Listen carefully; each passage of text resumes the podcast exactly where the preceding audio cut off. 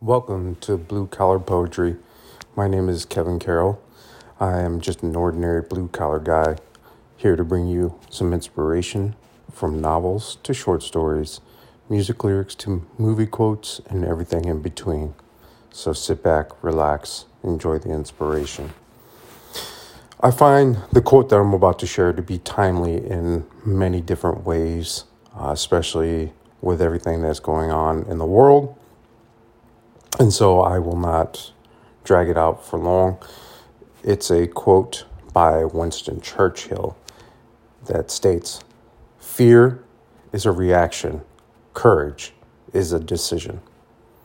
So let's just take the time to think about our own lives, not just the world. We can look at the world and fear is the reaction we get from, unfortunately, Russia invading Ukraine and a possible China going to Taiwan. So the fear is what we see on the civilians every on their faces and just basically looking at what they're dealing with. The courage is for those that are able to take up arms and fight for their country, fight for their freedom, fight for their independence.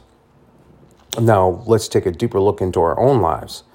When something negative happens, we can be filled with fear on the reaction of what that negative thing is.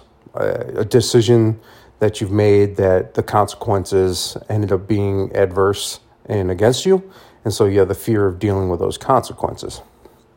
Now, you have a decision to make you can either stay in fear or face those reactions, face those consequences with courage and accept them as a part of life. And as a part of that, also learn to grow as a person, to be better than what you expected, uh, to be better for the future, uh, for yourself, for friends, family, whomever, but namely yourself. So our reaction could be in fear but our decision can to be to be courageous and face that fear head on, take it on, and not let it control you. Well, I hope this little spiel has given you some enlightenment or maybe some courage, um, maybe even just another quote to have stashed away in your mind. I appreciate you taking the time to listen to this.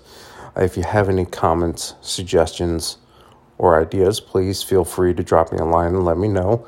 I'm always looking to improve this podcast in various different ways. Uh, thank you again, and hopefully, you have an inspired day.